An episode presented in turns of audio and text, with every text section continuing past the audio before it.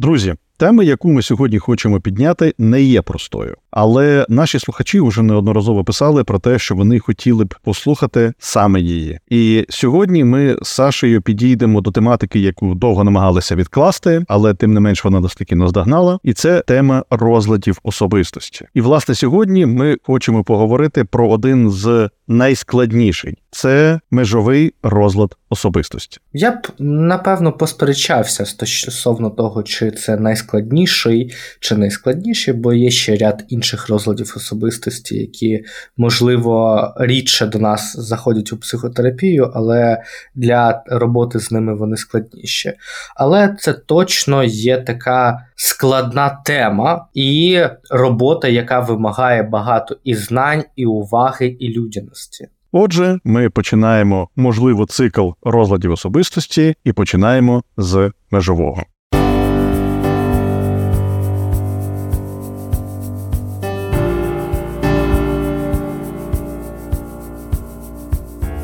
Всім привіт!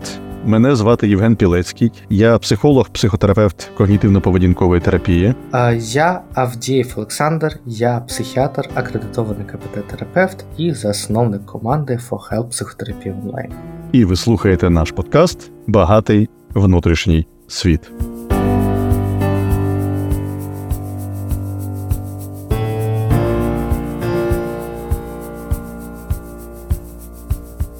У сфері психічного здоров'я розлади особистості посідають окреме місце. У них складна, непередбачувана і дуже часто неоднозначна історія, починаючи від їхніх специфічних так званих літературних або навіть іноді кажуть поетичних назв, закінчуючи тим, як їх визначати, як їх діагностувати, чи не є вони чимось іншим, як робити диференційну діагностику, як не займатися гіпердіагностикою, і, взагалі, як визначити їхні конкретні діагностичні критерії. Вся ця складна і звивиста історія привела до того, що в міжнародному класифікаторі хвороб 11-го перегляду від Всесвітньої організації охорони здоров'я перелік розладів особистості і їхні характеристики змінилися досить радикально. Але про це ми поговоримо буквально трошки пізніше, бо мені хотілося послухати, як Саша розповість цю повчальну історію про розлади особистості. Я не знаю наскільки вона буде повчальна, і я так також можу зробити ремарку, що е, це все ж таки е, історія загальної психіатрії, психотерапії, психології, і десь я можу бути недостатньо глибоко компетентним, але я так поділюся якимись своїми розуміннями, е, тому що насправді дуже є багато. Для мене неприємних сюрпризів, які виявилися, коли я почав спілкуватися з фахівцями з інших країн, і що те, що я вивчав е, з боку так чи інакше пострадянської психіатрії, воно не зовсім співпадало з уявленнями про світову психіатрію.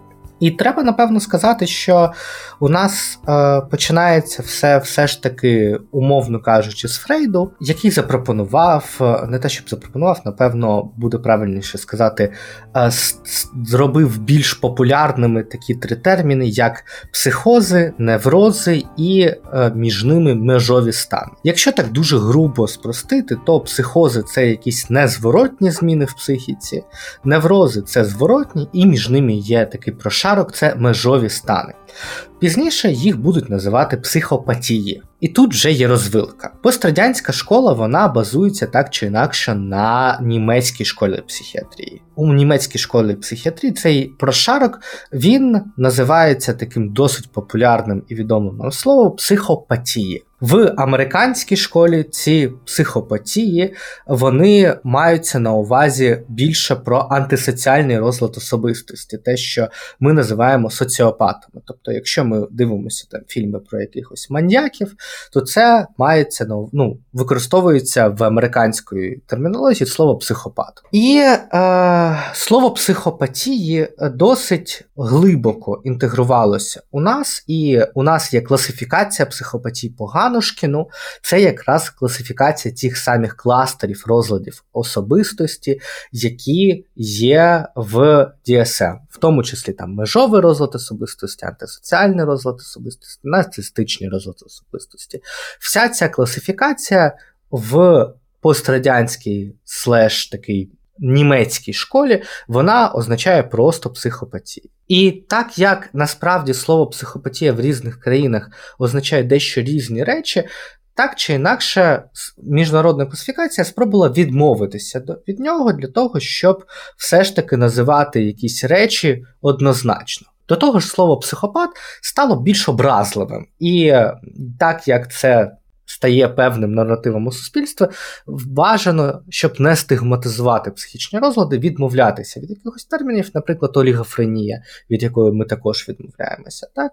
для того, щоб розлади були не стигматизовані. І ось ці розлади особистості.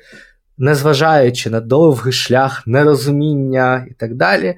І на момент 90-х років це минулі редакції класифікації, це DSM-4 та МКХ Десята у нас все ще зберігається дві різні класифікації, де в DSM є три кластери, і в тому числі наш межовий розлад особистості. В кластері С, якщо я не помиляюсь. І у нас є інша класифікація МКХ 10, в якому е, у нас є в якому у нас є емоційно нестабільний розлад особистості, який є фактично межовим розладом особистості. Ремарка. Досі, коли ми говоримо про межовий розлад особистості, ми часто говоримо про широку палітру. Ми говоримо про те, що це, в принципі, про якийсь розлад особистості з тими чи іншими. Певними емоційними нестабільностями або складнощами в е, роботі з емоціями. І незважаючи на те, що зазвичай ми хвалимо DSM і є адептами класифікації американської, треба сказати, що в 11-й перегляді міжнародної класифікації хвороб зробили таку революційну штуку і до дуже правильну штуку у підході до розладів особистості. Я знаю, що пан Євген дуже любить цю тему, тож я йому передаю мікрофон. І, власне, ми якраз підходимо до того, про що я говорив на самому початку: що в МКХ 11 все радикально змінилося, і фактично при постановці діагнозу розлад особистості МКХ ділить це питання на два таких кроки. Перше це визначення самого діагнозу розлад особистості, який може бути або легким, або помірним, або важким. І до цього додаються специфічні риси і поведінкові паттерни, які МКХ 11 поділяє на шість великих груп, які не є абсолютно чіткими, вони скоріше є такими натяками на діагнози. Ми будемо про них говорити окремо. Сьогодні я їх тільки перелічу. Це так звана негативна афективність, відстороненість, диссоціальність, те, що раніше називалося антисоціальністю, розгальмованість, ананкастність і, власне, межовість те, про що ми будемо говорити сьогодні. І для того, щоб вам поставили діагноз за МКХ 11, вам необхідно, щоб вам виставили розлад особистості, його ступінь, і на додаток поставили якісь специфічні риси. Ось, власне, такий новий порядок. Я дуже симпатизую, дуже радий, що ми до нього дійшли, тому що насправді, як тільки ми почали говорити про психопатії і так далі, і ми говорили, що немає там чистої психопатії, конкретної діагностичні критерії. І ніби ця думка, вона можна сказати, сторіччя була у голові е, фахівців, і ніби тільки зараз е, протягом. Е, ну, десь це дійсно 100 або 200 років пройшло до того, що ми такі, так, а на що нам ця класифікація потрібна, якщо вона не працює? І давайте, напевно, безпосередньо перейдемо до опису діагностичних критеріїв межового паттерну, як його тепер називаємо КХ-11, і ми можемо виділити наступні критерії. Їх досить багато. І напевне найосновніше, на що звертають увагу одразу фахівці, це, як правило, якісь надмірні, просто зашкалюючі зусилля людини з цим розладом особистості уникнути або справжньої, або уявної покинутості. Є навіть метафорична фраза, яка дуже добре характеризує власне цей межовий паттерн, яка звучить так: не кидай мене, будь ласка, але пішов ти нахрен. Тому другою якраз характеристикою, яка випливає з цієї фрази, є те, що при цьому ми маємо модель дуже нестабільних, дуже напружених таких міжособистісних стосунків, які дуже часто коливаються між різними полюсами, там ідеалізацією, а з іншого боку, абсолютним знеціненням, які пов'язані з дуже сильними вираженими е, бажаннями близькості, з дуже сильно вираженим страхом втрати близькості. Такою другою великою характеристикою є те, що у таких людей є виражена емоційна нестабільність або дуже сильна реактивність настрою. І це дуже сильні коливання настрою. До речі, це є однією з проблем при постановці діагнозу, тому що іноді можна сплутати з біполярним ефективним розладом. І ці коливання настрою, вони, як правило, носять дисфоричний, різко дисфоричний характер, можуть викликатися як просто надумуванням чогось, так і зовнішніми подіями. Як правило, людина з межовим паттерном відчуває ці емоції так, ніби з неї зняли шкіру настільки гостро, і іноді з сильною мукою вона їх відчуває. Причому це можуть бути не тільки негативні емоції, а навіть і позитивні емоції, які відчуваються настільки інтенсивно, що людині аж важко їх винести. І це є такою дуже важливою характеристикою. По-третє, це порушення ідентичності, які проявляються також в нестабільному самопочутті або самооцінці, або картині власного я. І ось ця нестабільність, незрозумілість, неточність, така дифузність власного я є ще однією з проблем диференційної діагностики, тому що в деяких випадках, наприклад, комплексний ПТСР або ускладнений ПТСР теж має у своїй симптоматиці відчуття власного негативного я або осоромленого я, відчуття сорому, провини і тому подібне, тому тут треба дуже чітко дивитися. Одним з, напевне, найбільш помітних і таких, можна сказати, яскравих критеріїв межового паттерну є повторювані епізоди самопошкодження або самошкоджуючої поведінки, до яких можуть належати як спроби самогубства або певного самоскалічення. Це, крім того, також постійне відчуття якоїсь внутрішньої порожнечі. Це можуть бути неадекватні інтенсивні спалахи гніву або проблеми з контролем цього гніву. І також можуть бути навколо психотичні явища, коли людина перебуває в стані сильного дисфоричного емоційного збудження. У людини з цим паттерном можуть бути навіть короткочасні галюцинації, може бути якась паранояльна симптоматика і тому подібне. Ці критерії вони майже ідентичні. Ми не будемо їх повторювати як у DSM, так і у а, МКХ. Хочу зауважити, що однією з найбільших складнощей у роботі з межовим розладом особистості це те, що його часто складно продиференціювати, тому що клініка межового розладу особистості, те, як він проявляє себе, дуже схоже на багато-багато інших розладів, як і РДОГ, біполярно-афективний розлад, рекурентна депресія, шизоафективний розлад. До речі, треба сказати, що межовий розлад особистості не виключає всі ці діагнози, і може бути коморбідність і то, і інша. І е, із-за цього насправді досить важко підібрати адекватну терапію, і дійсно інколи нам треба більше часу, ніж з іншими розладами, для того, щоб виявити, що це є межовий розлад особистості. Дуже часта історія про те, що люди приходять з діагнозом біполярно-афективний розлад, а потім виявляється, що це є межовий. Євген сказав таку велику кількість симптомів, але зазвичай ми звертаємо увагу на дві групи симптомів: це є самоушкоджуюча поведінка, і це є емоційна нестабільність. Якщо так однією фразою описати межовий розлад особистості, то це є стабільна нестабільність. Так? Тобто це швидкі зміни настрою, доволі інтенсивні і яскраві. А коли ми говоримо про самоушкоджуючу поведінку, ми можемо мати на увазі досить широкий спектр. Це як дійсно самоушкодження, так? тобто це є як порізи на тілі, або там е, припалювання себе, або щіпання, е, але так досить виражено. І воно може бути як заповнити порожнечу, так і способом емоційної регуляції для того, щоб знизити інтенсивність цієї напруги. Також. Часто це буває надмірна там залежність від татуювань. Це може бути зловживанням дуже гострої їжі для емоційної регуляції. Це може бути надмірно екстремальна поведінка. Ми, Я розумію, що це так до імпульсивності, але ми також можемо відносити це до цього, тому що воно має один і той самий стимул.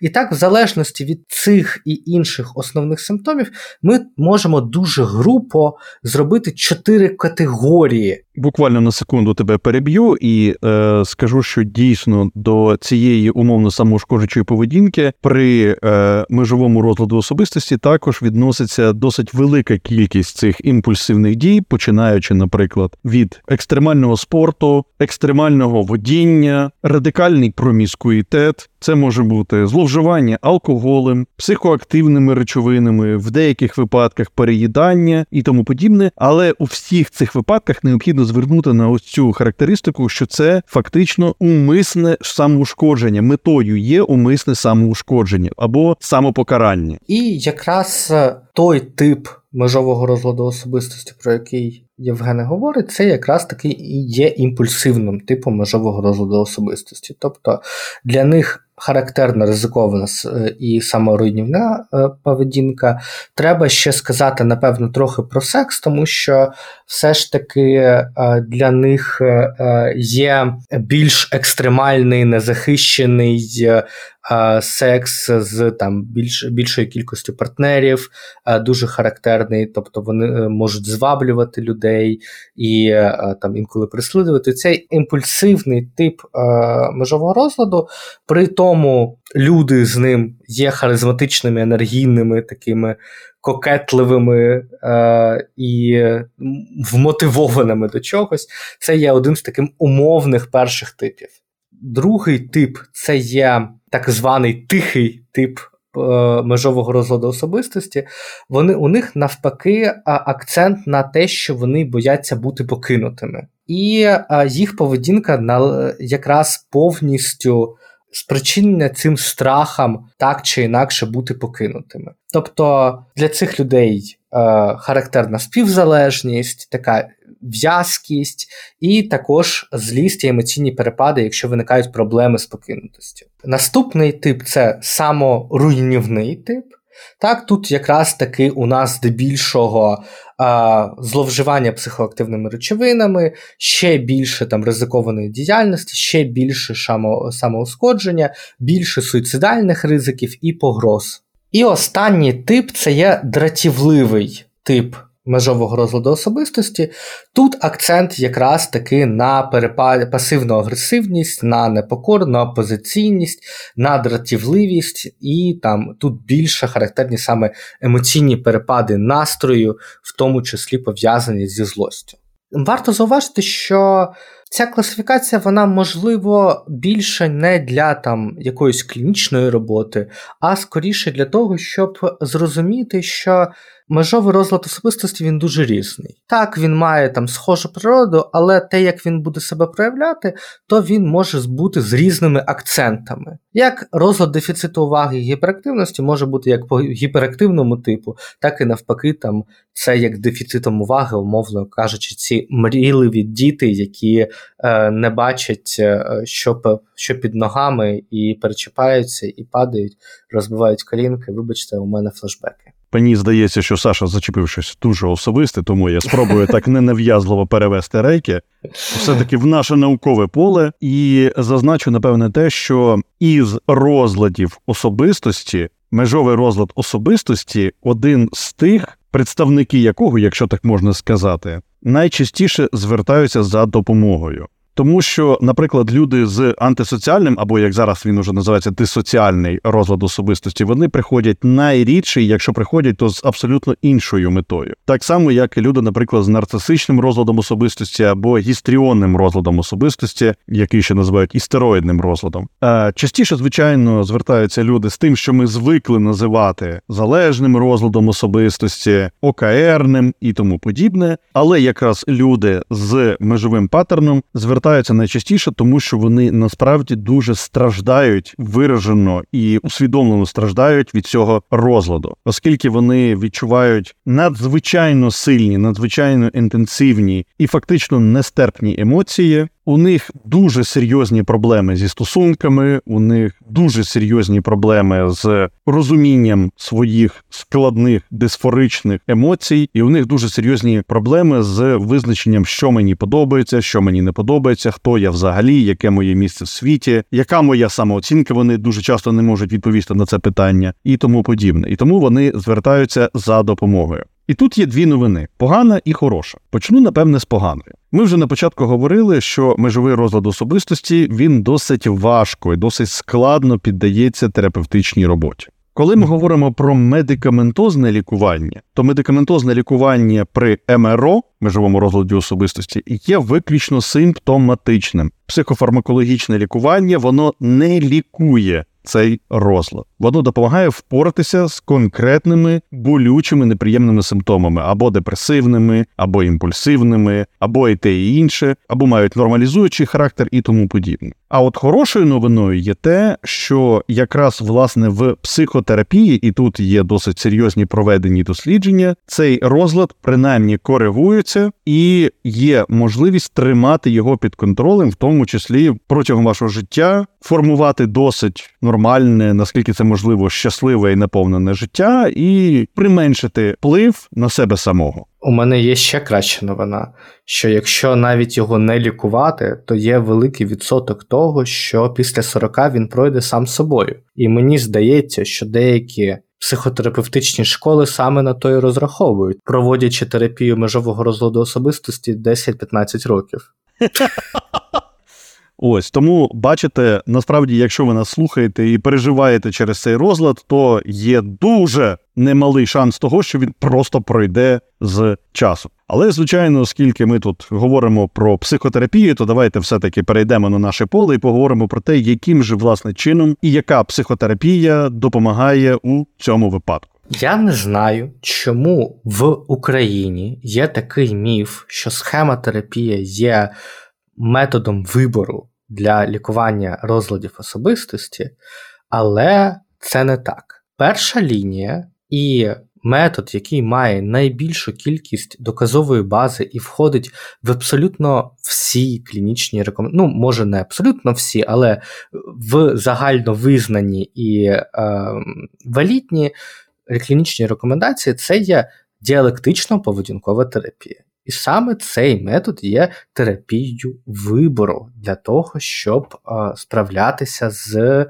щоб справлятися з межовим розладом особистості. Він має найбільш сильну доказову базу і найбільшу кількість досліджень. Є, звісно, декілька методів, які мають також меншу, але вагому кількість досліджень. Це є та сама схемотерапія, яка, до речі, включена далеко не у всі клінічні рекомендації. В американських клінічних рекомендаціях є схемотерапія, у європейських вона згадується, але не у всіх ми можемо її побачити. Також рівнодоказовою методом є лікування на основі менталізації і сильну, але суперечливу доказову базу має терапія орієнтована на перенесення. Це такий підвід психоаналітичної терапії. В деяких е, рекомендаціях також зустрічається короткострокова психодинамічна терапія, але з того, що найбільше і найчастіше зустрічається, це от такі найпопулярніші методи. З того, що в Україні найчастіше, щонайменше я спостерігаю, дійсно найбільше є фахівців, які працюють у DBT і у схемотерапії.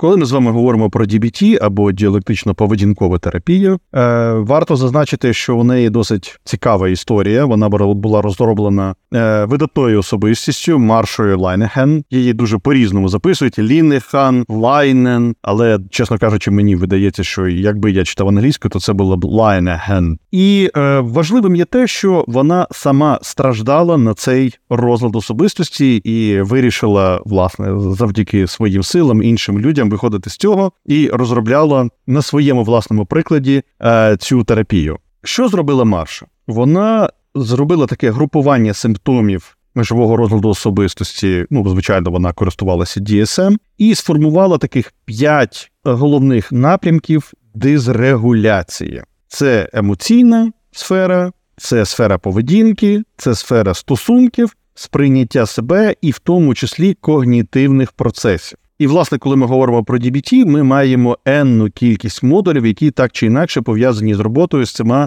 основними сферами. І у нас є також певні стадії того, яким чином відбувається ця терапія, і вона пов'язана вперше за все з тим, що ми можемо назвати тренування. І тут я хочу напевне зробити особливу ремарку про те, що DBT багато в чому вона фактично заснована на тренуванні. І, звичайно, ви розумієте, що на першому етапі відпрацьовується загрозлива поведінка, суїцидальна поведінка, поведінка пов'язана з самодеструкцією. Друга стадія вона пов'язана в основному з роботою з цими сильними емоціями, з відчуттям порожнечі, з відчуттям відчаю, з гнівом. В деяких в деяких випадках ми можемо опрацьовувати травматичні події. Тим більше, що анамнез таких пацієнтів він свідчить про те, що дуже часто вони проходять дуже болючі, сильні психотравмуючі події в дитинстві, відторгнення, особливо травму відторгнення. Потім це це плавний перехід до так званого нормального життя, задоволення звичними речами і тому подібне. Ну і далі е, формування паттерну самодопомоги, подолання відчуття неповноцінності і формування більш позитивного і радісного відношення до життя. Я би так, знаєш, хотів додати, що незважаючи на те, що ми говоримо там про якісь конкретні методи, які там є ефективними, мені здається, що при межовому розладі особистості може бути більше, ніж для інших. Важливо стосунок і близькість з психотерапевтом. І коли ми говоримо про ті методи, які дослідження, які ми рекомендуємо тут, ми не говоримо, що інші методи не працюють. А ми говоримо про те, що ці методи є найбільш дослідженими і найбільш вивченими. І насправді є велика школа е, когнітивно-поведінкової терапії розладів особистості у інституті Бека. Я впевнений насправді, що якщо вам Е, попадеться чуйний а, і турботливий, там, умовно кажучи, терапевт з гуманістичного направлення, це також буде дуже добре працювати для вас, якщо ви підозрюєте і думаєте, що у вас межовий розлад. Але ми говоримо про те, що найбільш досліджене, і про рекомендації, які були валідизовані у дослідженнях. Крім того, я ще хочу додати до цього один дуже важливий момент: що е, сама Марша написала книгу Когнітивно-поведінкова терапія межового розладу особистості. Тобто, треба розуміти, що вона теж спеціаліст, спеціаліст з КПТ. І до речі, е, ще хочу додати один дуже важливий момент до того, що тільки що сказав Саша, про те, що ось цей стосунок з терапевтом, в тому числі, може бути і проблемою при. Лікування або корекції межового розладу особистості, оскільки клієнт може переносити свій залежний стан, в тому числі і на терапевта, тобто вважати, що тепер ця людина для неї є суперважливою. Клієнт може ревнувати до інших клієнтів, може вважати, що тепер терапевт змушений е, постійно відповідати на якісь там на меседжі, на дзвінки, іноді абсолютно, іноді навіть на дзвінки, які виходять за межі робочого часу посеред ночі. Тому, незважаючи на вкрай важливий зв'язок терапевта з таким клієнтом і встановлення довірчих хороших стосунків необхідно отримувати баланс і формувати в тому числі і кордони, тому що якраз оця діалектика, діалектика одночасно і прив'язаності, і кордонів, вони при межовому паттерні вони дуже сильно порушені. Дякую, що ти доповнив, тому що дійсно, коли ти почав говорити, я зрозумів, що не досить коректно доніс свою е, думку. Тому що коли ми говоримо там, я все ж таки працюю у контекстуально е, контекстуальній схемотерапії, і там основний метод роботи в е, схемотерапії це реперентінг, тобто обмежене повторне батьківство. Тобто ми турбуємося і так далі. Але коли ми турбуємося про своїх дітей, і діти хочуть їсти тільки чіпси на завтрак, обід і вечерю, то не буде турботою і е, здоровою поведінкою дозволити їм це робити. Тобто певні обмеження і певні кордони це також є проявом турботи про наших дітей.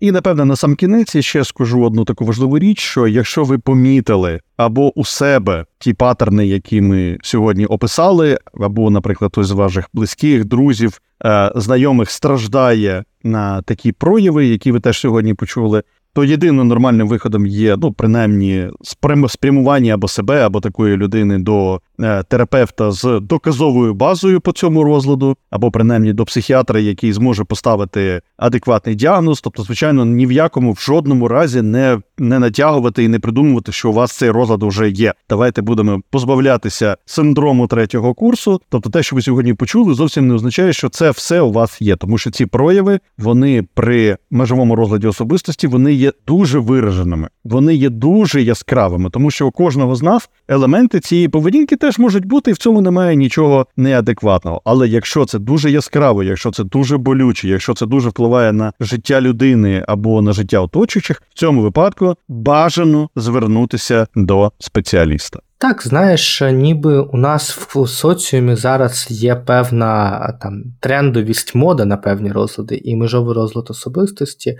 Там я пограничник, у мене перелечка там і так далі. Вона дійсно дійсно є. І з одного боку, якщо ви знаходите певні симптоми, це означає, що є можливо, ну, ви якось страждаєте незадоволеним своїм життям, своїми стосунками. Це можна пропрацювати з психотерапевтом. Так і з іншого боку, у нас є ніби катастрофі катастрофізацію, що межовий розлад особистості це на все життя і все, і це мій вирок, це, м'яко кажучи, неприємно. Це один з розладів, який задає найбільших страждань в нашому житті. Але все проходить. І як ми говорили, що часто межовий розлад особистості навіть проходить сам собою. І дійсно різні методи психотерапії можуть бути дуже ефективними. Це не швидко, але реально, але це не вирок на все ваше життя. Жень, я насправді знаю, що багато е, терапевтів уникають роботи з межовим розладом особистості, але я дуже люблю. Я дуже люблю з ними працювати. Я вбачаю якийсь сенс.